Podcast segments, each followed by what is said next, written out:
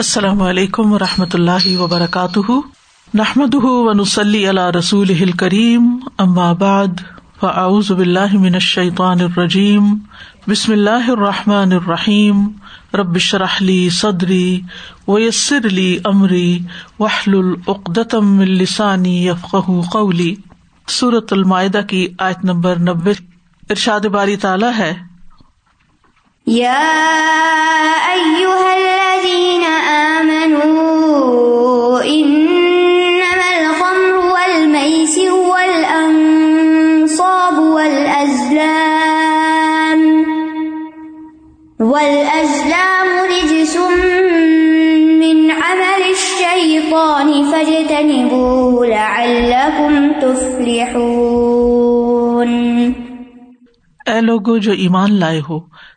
بے شک شراب اور جوا اور بت اور فال نکالنے کے تیر ناپاک ہے شیتانی عمل ہے بس تم اس ناپاکی سے بچو تاکہ تم فلاح پاؤ۔ اس آیت کی مناسبت اس سے پہلی آیات میں ملتی ہے۔ پچھلی آیات میں اللہ سبحان تعالیٰ نے طیبات کھانے کا حکم دیا اور فرمایا، لا تحرم طیبات ما احل اللہ لکم ولا تعتدو ان اللہ لا يحب المعتدین۔ اے لوگو جو ایمان لائے ہو، وہ پاکیزہ چیزیں حرام مت ٹھہراؤ جو اللہ نے تمہارے لیے حلال کی ہیں، اور حد سے نہ بڑھو۔ بے شک اللہ حد سے بڑھنے والوں سے محبت نہیں کرتا۔ اربوں کے نزدیک شراب بھی طیبات میں سے تھی، جس سے وہ لذت حاصل کرتے تھے، اور صبح شام شراب پیتے تھے۔ شراب کی مجلسیں قائم کرتے۔ وہ کہتے تھے کہ یہ غم ضائع کرتی ہے، پریشانیاں بھلا دیتی ہے۔ اور شراب کی بڑی بڑی تعریفیں کیا کرتے تھے۔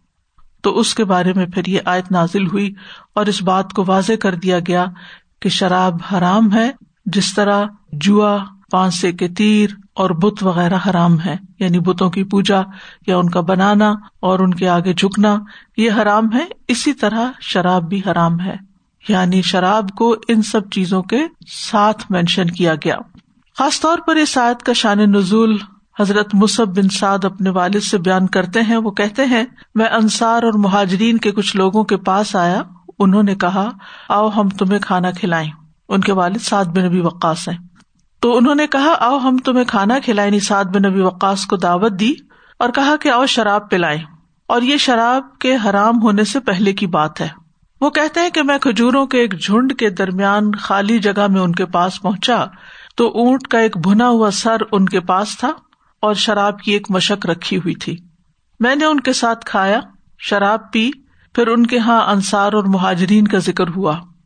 میں نے نشے کی حالت میں کہہ دیا کہ مہاجرین انصار سے بہتر ہیں۔ تو ایک آدمی نے اونٹ کا ایک جبڑا پکڑا اور اس سے مجھے ضرب لگائی اور میری ناک زخمی کر دی۔ وہ بھی شراب میں دودھ تھا۔ میں رسول اللہ صلی اللہ علیہ وسلم کے پاس آیا اور آپ کو یہ ساری بات بتائی۔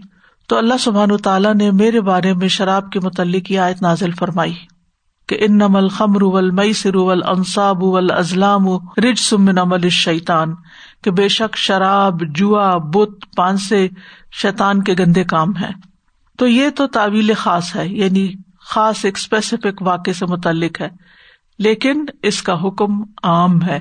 یعنی یہ صرف حضرت سعد کے بارے میں نازل نہیں ہوئی تھی، وہ ایک بہانا بنا یعنی لوگوں کے سامنے ایک عملی طور پر نقصان آ گیا شراب کا اور پھر اس کے بارے میں فائنل حکم آ گیا۔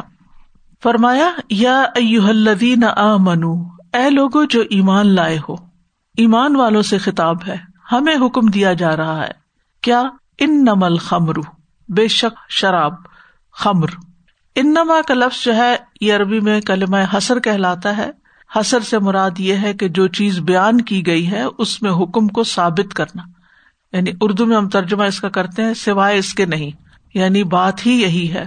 تو اس حکم کو ثابت کیا جاتا ہے جس سے پہلے یہ لفظ آتا ہے، اور اس کے علاوہ سے اس حکم کی نفی کی جاتی ہے۔ تو حسر کا مطلب ہوتا ہے حسار کرنا، اس کو اسپیسیفک کر دینا۔ اور خمر کا لفظ جو ہے، یہ خمر یخ مرو خمرن سے ہے۔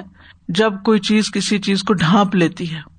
اسی سے عورت کے دوپٹے کو خمار کہا جاتا ہے، کیونکہ دوپٹہ عورت کے چہرے کو ڈھانپ لیتا ہے، اس کے سر کو ڈھانپ لیتا ہے، اس کے سینے کو ڈھانپ لیتا ہے۔ یعنی دوپٹہ کہتے ہی اس کو ہے جو ان ساری چیزوں کو ڈھانپ لے۔ تو ہر وہ چیز جو دوسری کو ڈھانپ لے یعنی ایک چیز جو دوسری کے اوپر پردہ ڈال دے، وہ خمر کہلاتی ہے۔ اسی سے حدیث کے یہ الفاظ بھی آتے ہیں خم مرو آنیت کم اپنے برتنوں کو ڈھانپ دو یعنی رات کے وقت۔ تو یہاں شراب کو خمر کہا گیا ہے، کیونکہ وہ عقل کو ڈھانپ لیتی ہے۔ نشہ آور ہے، اور ہر نشہ آور چیز جو ہے وہ خمر کہلاتی ہے۔ تو گویا یہ حکم صرف شراب کے لیے نہیں، بلکہ ایڈکشن کی جتنی بھی قسمیں ہیں جو انسان کی عقل کو ضائع کر دیتی ہیں، ان سب پر یہ محیط ہے۔ نبی صلی اللہ علیہ وسلم نے خمر کے بارے میں فرمایا، یہ نشہ پیدا کرنے والی ہے بس ہر وہ چیز جو نشہ پیدا کرے وہ خمر ہے۔ یعنی الخمر ما خامر العقل۔ یہ نہیں کہ ہر وہ چیز جو عقل ختم کر دے وہ خمر ہے یا ہر وہ چیز جو احساس ختم کر دے، بلکہ خمر وہ ہوتی ہے جو خاص طور پر عقل کو لذت اور مستی کے طور پہ ڈھانپ دیتی ہے۔ کیونکہ جو لوگ شراب پیتے ہیں، ان کے اندر ایک خاص طرح کی چستی آ جاتی ہے، مستی آ جاتی ہے، ایک لذت محسوس کرتے ہیں اپنے اندر۔ تو اس کے لیے خصوصی طور پر یہ لفظ استعمال ہوا ہے۔ یاد رکھیے کہ شراب کے بارے میں یہ تیسرا اور آخری حکم ہے، فائنل حکم ہے، فائنل اسٹیٹمنٹ ہے، جس کے بعد یہ قطعی طور پر حرام کر دی گئی۔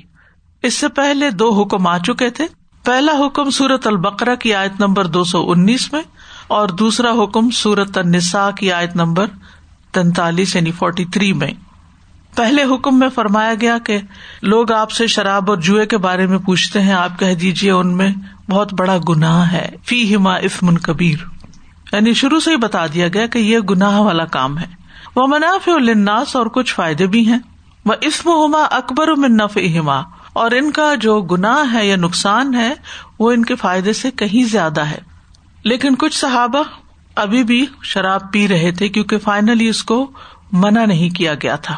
اس کا نقصان اور فائدہ بتا دیا گیا تھا۔ پھر دوسری آیت آ گئی۔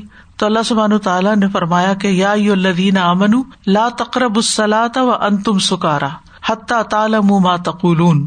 کہ تم نماز کے قریب نہ جاؤ جب تم نشے کی حالت میں ہو، یہاں تک کہ تم جان لو جو تم کہتے ہو۔ تو کہا جاتا ہے کہ ایک موقع پر کسی صحابی نے نماز میں سورت الکافرون پڑھی، لیکن اس کو صحیح نہیں پڑھا۔ تو اس وقت یہ آیت نازل ہوئی۔ اب مزید کچھ لوگوں نے شراب چھوڑ دی، کچھ لوگوں نے پہلا حکم آنے پہ چھوڑ دی، کچھ نے دوسرا حکم آنے پہ چھوڑ دی۔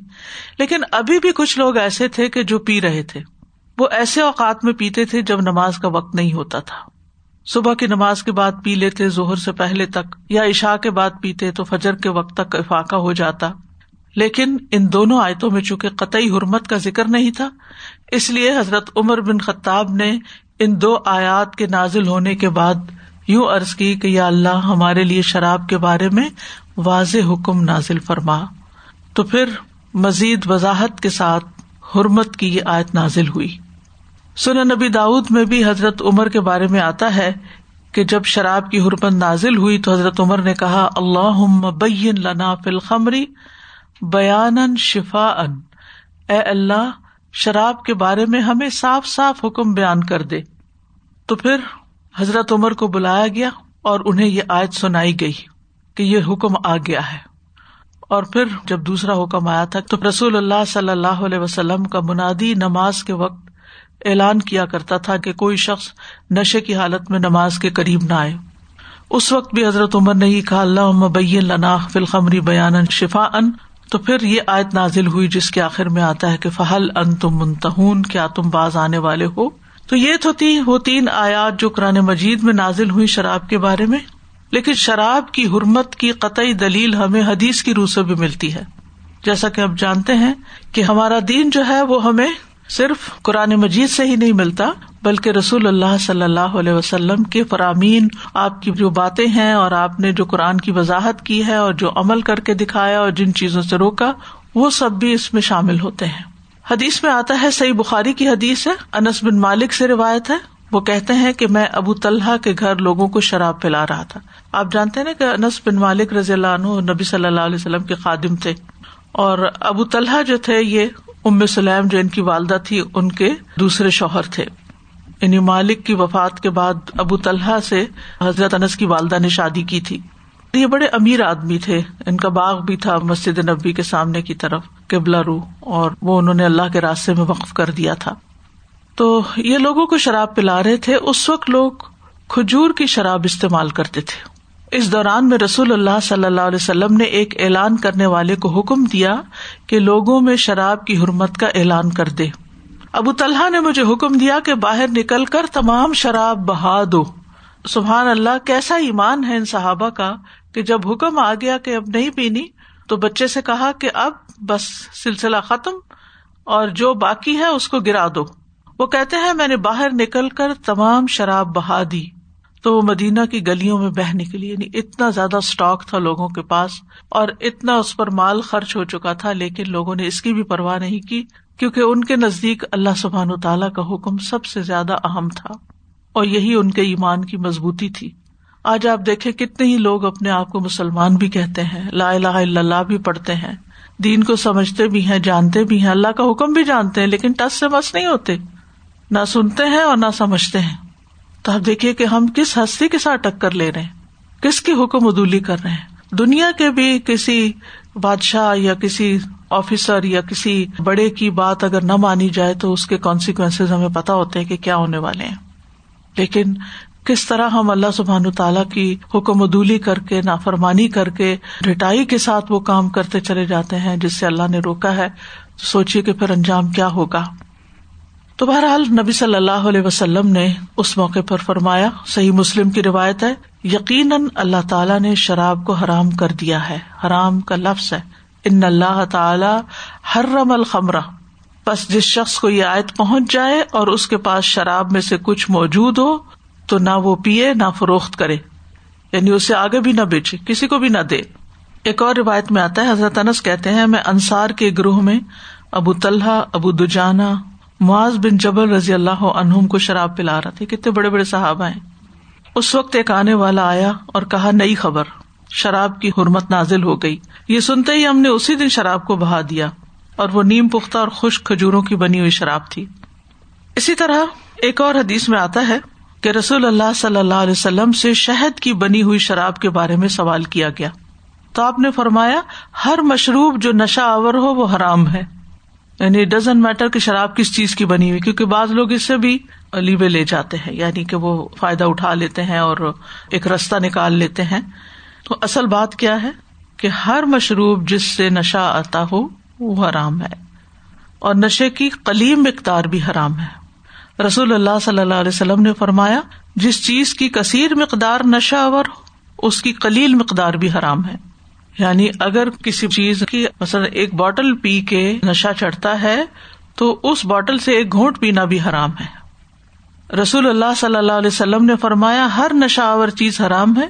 جس چیز کا فرق نشہ آور ہو، اس کا ایک چلو بھی حرام ہے۔ فرق اس برتن کو کہا جاتا ہے جس میں تین سا آ جاتے ہیں۔ ایک سا میں چار مد ہوتے ہیں اور ایک مد تقریباً six hundred and fifty gram کا ہوتا ہے۔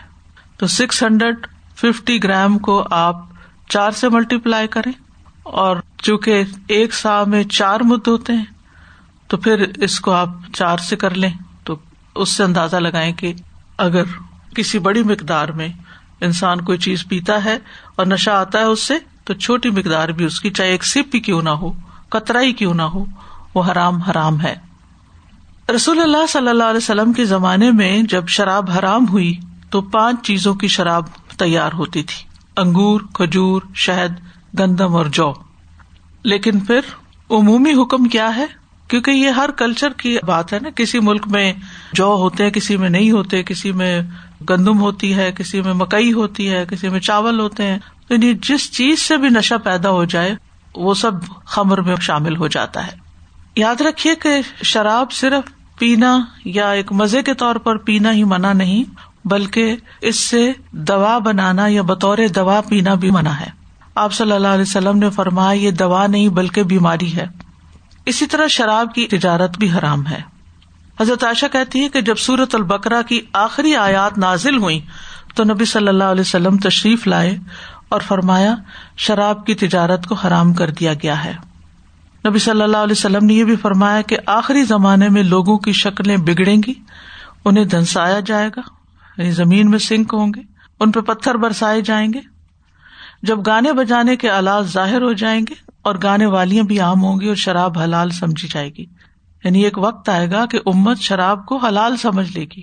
اور آج آپ دیکھیں کتنی لوگ ہیں جو یہ کہتے ہیں، کہاں لکھا ہوا قرآن میں کہ لفظ حرام حرام لفظ نہیں لکھا ہوا۔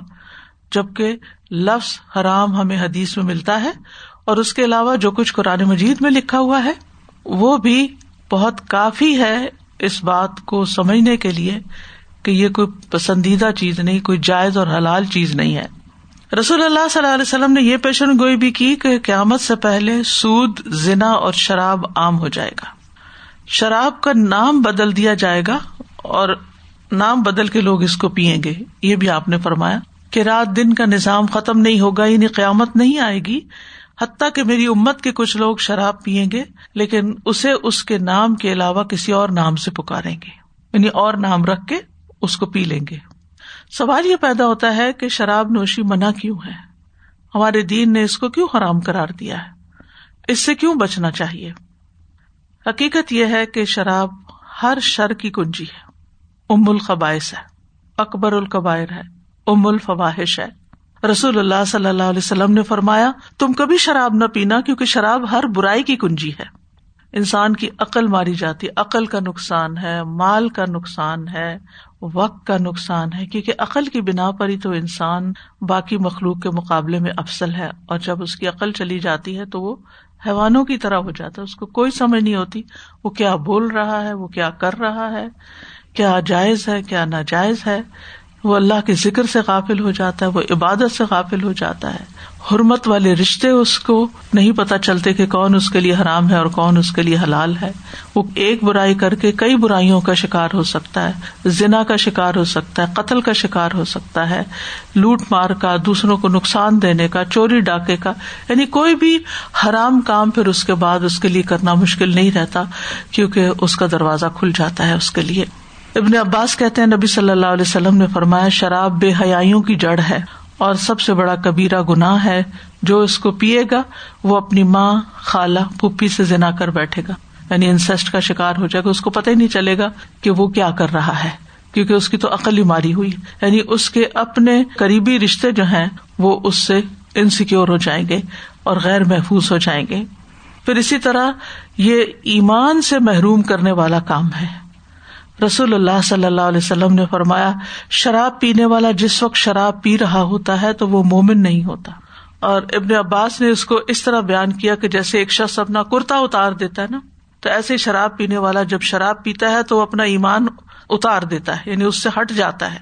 اور جب وہ توبہ کرتا ہے، نادم ہوتا ہے تو پھر وہ واپس پلٹ آتا ہے، جیسے اس نے وہ لباس دوبارہ پہن لیا۔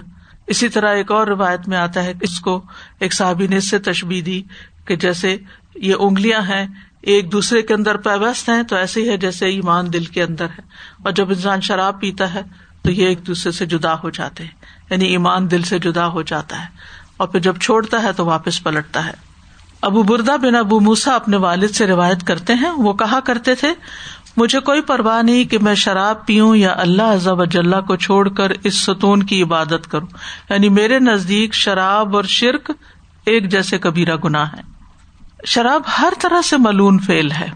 رسول اللہ صلی اللہ علیہ وسلم نے فرمایا، شراب کے متعلق دس طرح سے لانت کی گئی ہے۔ اور لانت کیا ہوتی ہے؟ اللہ کی رحمت سے محرومی۔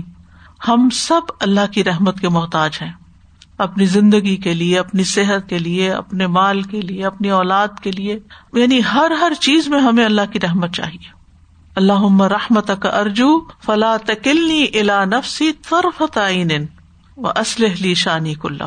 اللہ میں تیری رحمت کی امیدوار ہوں، مجھے ایک لمحے کے لیے بھی اپنے نفس کے حوالے نہ کرنا۔ یعنی ہم تو خود بھی اپنے اوپر مہربان نہیں ہے جس طرح اللہ سبحان تعالیٰ ہم پر مہربان ہے، جس طرح وہ رحمت فرماتا ہے، ہم تو خود اپنے لیے بھی اتنے رحیم نہیں ہے تو اس لیے بہت ضروری ہے کہ انسان ان دس کاموں میں سے کوئی ایک بھی نہ کرے کہ اللہ کی رحمت سے دوری نہ ہو جائے۔ فرمایا، یہ لانت کس پر ہے؟ خود اس شراب کی ذات پر۔ یعنی شراب پر لانت ہے، اس کو نچوڑنے والے پر یعنی اگر کسی اکسی فیکٹری میں کام کرتا ہے جہاں شراب بنتی ہے، اور وہ اس میں کام کر رہا ہے نچڑوانے والے پر، جس نے ایسی کوئی فیکٹری لگوائی ہوئی ہے، اس کے بیچنے والے پر، جو اپنی شاپ میں اس کو رکھتا ہے یا بزنس کرتا ہے، اس کے خریدنے والے پر، چاہے وہ کسی کے لیے خرید کے لے جا رہا ہو، اس کے اٹھانے والے پر۔ یعنی اگر کوئی کسی ایسے کام میں لگا ہوا ہے کہ وہ مثلاً ٹرک ڈرائیور ہے اور اس میں وہ اس کو بھرتا ہے اور پھر اتارتا ہے، تو وہ بھی اس میں شامل ہو جاتا ہے۔ جس کے پاس لے جائی جائے یعنی جس نے آرڈر کیا ہو، جس کے پاس پہنچائی جائے، اس کی قیمت کھانے والے پر یعنی بیچ کے جو پروفٹ لیتا ہے اس کا، اسے پینے والے پر اور اس کے پلانے والے پر۔ یعنی اگر کوئی شخص کسی ایسے ریسٹورینٹ میں کام کرتا ہے جہاں وہ لوگوں کو شراب سرو کرتا ہے، تو یہ بھی اس میں شامل ہو جاتا ہے۔ یعنی وہ پلا رہا ہے، نہ وہ خرید رہا، نہ بیچ رہا، نہ کچھ اور، لیکن وہ دوسروں کو سرو کر رہا ہے۔ تو اس کا سرو کرنا اسی طرح اگر گھر میں کوئی لاتا ہے اور گھر والوں میں سے کسی سے، اپنے بچوں سے یا بیوی سے یا سروٹ سے یہ کہتا ہے کہ فریج میں رکھ دو یا اٹھا کے لے آؤ یا دے دو یا سرو کر دو یا گلاس میں ڈال دو یا کسی طرح کی خدمت لیتا ہے تو ان کو بھی اس میں شامل کر لیتا ہے۔ ان پر بھی نحوست آ جاتی ہے۔ ہمیں ایسے دسترخوان پر بیٹھنے سے منع کیا گیا جہاں شراب پلائی جا رہی ہو کہ کہیں ایسا نہ ہو کہ انسان اس میں پڑ جائے۔ عبداللہ بن عمر کہتے کہ رسول اللہ صلی اللہ علیہ وسلم نے دو کھانوں سے منع فرمایا۔ نمبر ایک، اس دسترخوان پر بیٹھنے سے جس پر شراب پلائی جا رہی ہو۔ اور نمبر دو یہ کہ آدمی اس طرح کھائے کہ وہ اپنے پیٹ کے بل گرا ہوا ہو، الٹا لیٹ کے۔ جیسے بعض اوقات بچے الٹا لیٹ کے لیپ ٹاپ سامنے رکھ لیتے ہیں یا موبائل اور ساتھ چپس رکھ لیتے ہیں اور منہ میں ڈالتے رہتے ہیں اور ساتھ کھا بھی رہے ہیں اور ساتھ بیٹھ کے کچھ واچ کر رہے ہیں۔ تو اس طرح کھانا بھی منع ہے۔ پھر شراب پینے کا گناہ کتنا ہے؟ آپ صلی اللہ علیہ وسلم نے فرمایا، شراب ام الخبائش ہے، الخمر ام الخبا و من شربہ لم یقبل اللہ من سلاۃ اربعین یومن جس نے شراب پی، اللہ اس کی چالیس دن کی نماز قبول نہیں کرے گا۔ امال کی قبولیت نہیں ہوتی۔ پھر اگر وہ مر جائے یعنی شراب پی ہوئی اور مرتے وقت شراب اس کے پیٹ میں ہو، تو وہ جاہلیت کی موت مرے گا۔ گویا وہ مسلمان ہی نہیں ہوا، جیسے دور جاہلیت میں لوگ مرتے تھے۔ یہ اللہ کے عذاب کو دعوت دینے والا کام ہے۔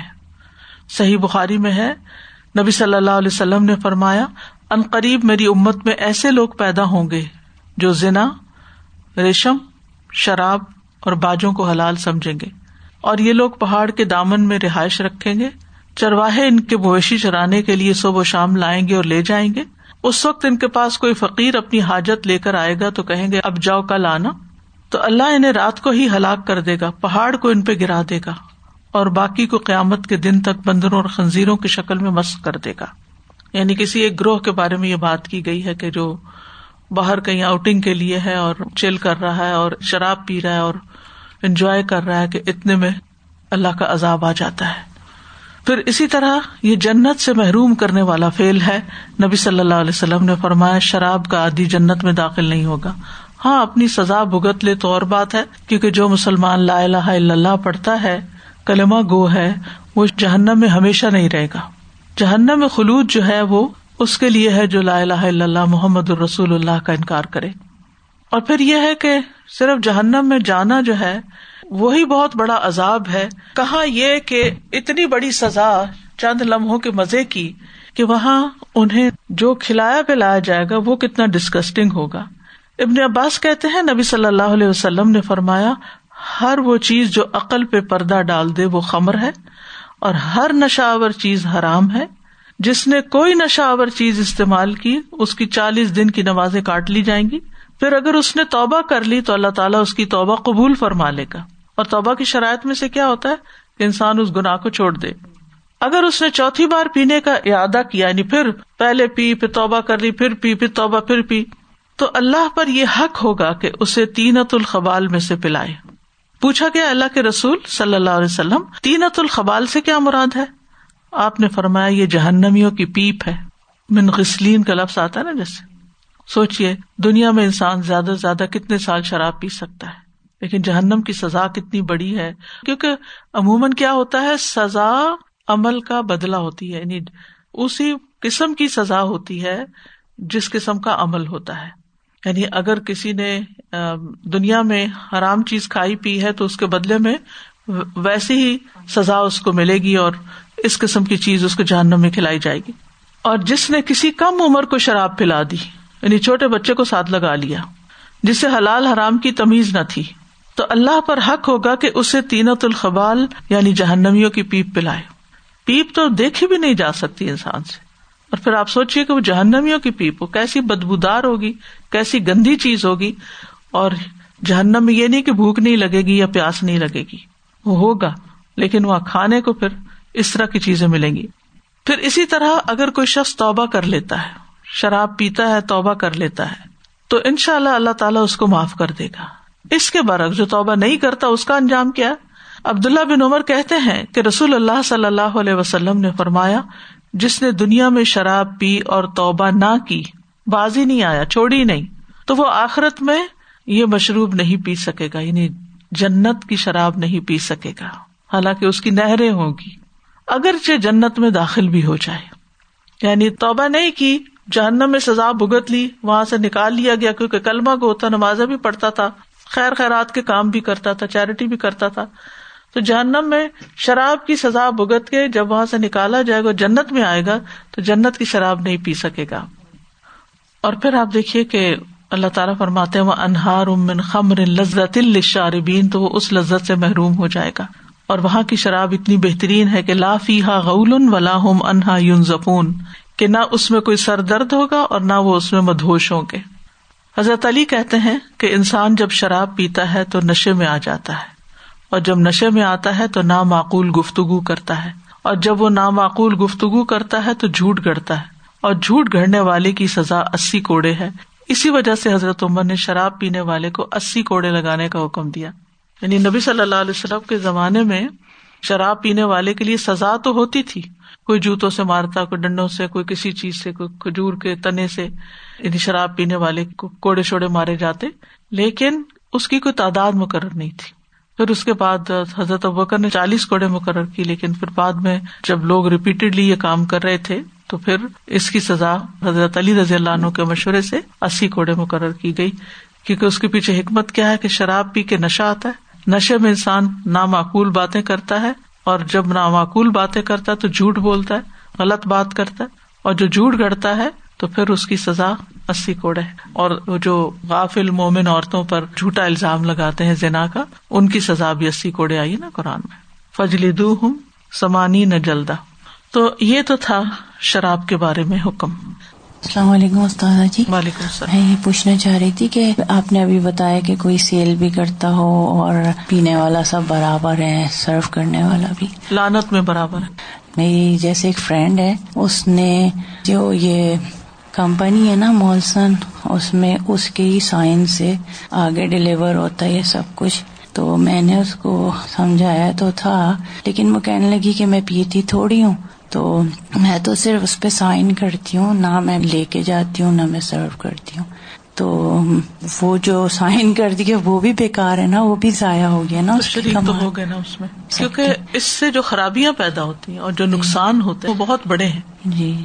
یعنی لوگوں کی ہیلتھ لوگوں کا مال لوگوں کی عقل لوگوں کی یعنی گھریلو زندگی۔ یعنی یہ تو ظاہری ظاہری نقصان ہے لیکن اس کے بعد جو ریلیشن شپ خراب ہوتے ہیں میاں بیوی کے درمیان جی۔ دوستوں کے درمیان اور پھر جب انسان زیادہ اڈکٹ ہو جاتا ہے تو اپنا کام کاج چھوڑ دیتا ہے پھر بعض اوقات ریحیب میں ڈالتے ہیں اس پر مال خرچ ہوتا ہے۔ یعنی بہت سی بدخلاقیاں جنم لیتی جڑی کاٹ دی نا اسلام۔ جی صحیح۔ تو مطلب دوستی رکھنا تو یعنی ایز لانگ ایز دوستی تو کسی سے بھی کی جا سکتی ہے کہ انسان اپنا انفلوئنس ان پہ کرے نہ کہ ان کا جی۔ خود لے۔ السلام علیکم رحمۃ اللہ۔ یہ جیسے لوگوں کو ملتے ہیں نا کیوسک جیسے ایک چین ہوتی ہے دکانوں کی، تو ان کے لیے مسٹ ہوتا ہے کہ جو جو چیزیں وہ رکھیں گے، جیسے لاٹری رکھنی ہے تو ان کو رکھنی پڑے گی، شراب رکھنی ہے تو پھر ان کو رکھنی پڑے گی۔ وہ کیوسک لے ہی نہیں سکتے اگر شراب وہ نہیں سرو کرتے۔ اور بہت سے یورپ میں ایسے مسلمان ہیں جو، کیونکہ کیوسک بہت زیادہ ٹوینٹی فور آور جیسے ہوتا ہے وہ چھوٹی سی دکان، تو وہ چلتی بہت ہے۔ پیٹرول پمپس کے اوپر بھی تو وہ اس کو بہت زیادہ منافع بخش کاروبار سمجھتے ہیں اور پھر لیتے ہیں اور اس کو اپنی مجبوری قرار دیتے ہیں کہ یہ تو مجبوری ہے۔ ہم نے دکان لی تھی تو اس کے ساتھ یہ پیکج میں یہ چیز آئی ہے تو ہم اب یہ تو حدیث اگر ان کو پتا ہو تو پھر یقین سے تو نہیں کہہ سکتی لیکن کسی نے ہمیں بتایا تھا کہ ہم نے تو اٹھوا دی ہے۔ دنیا میں کم کھا لے کنات کر لے ہرس چھوڑ دے۔ تو سکون ہی سکون ہے۔ آپ دیکھیے کہ ایسا مال جو غلط طریقوں سے آتا ہے، اس کے ساتھ سکون نہیں آتا۔ اس کے ساتھ کئی مسائل جنم لیتے اولاد کی تربیت نہیں ہوتی۔ نسلوں میں خرابی پیدا ہو جاتی ہے۔ اپنا ہی مان جاتا ہے۔ کیونکہ شراب ایسی چیز ہے جو انسان کے اندر سے انسانی احساسات ختم کر دیتی ہے نا۔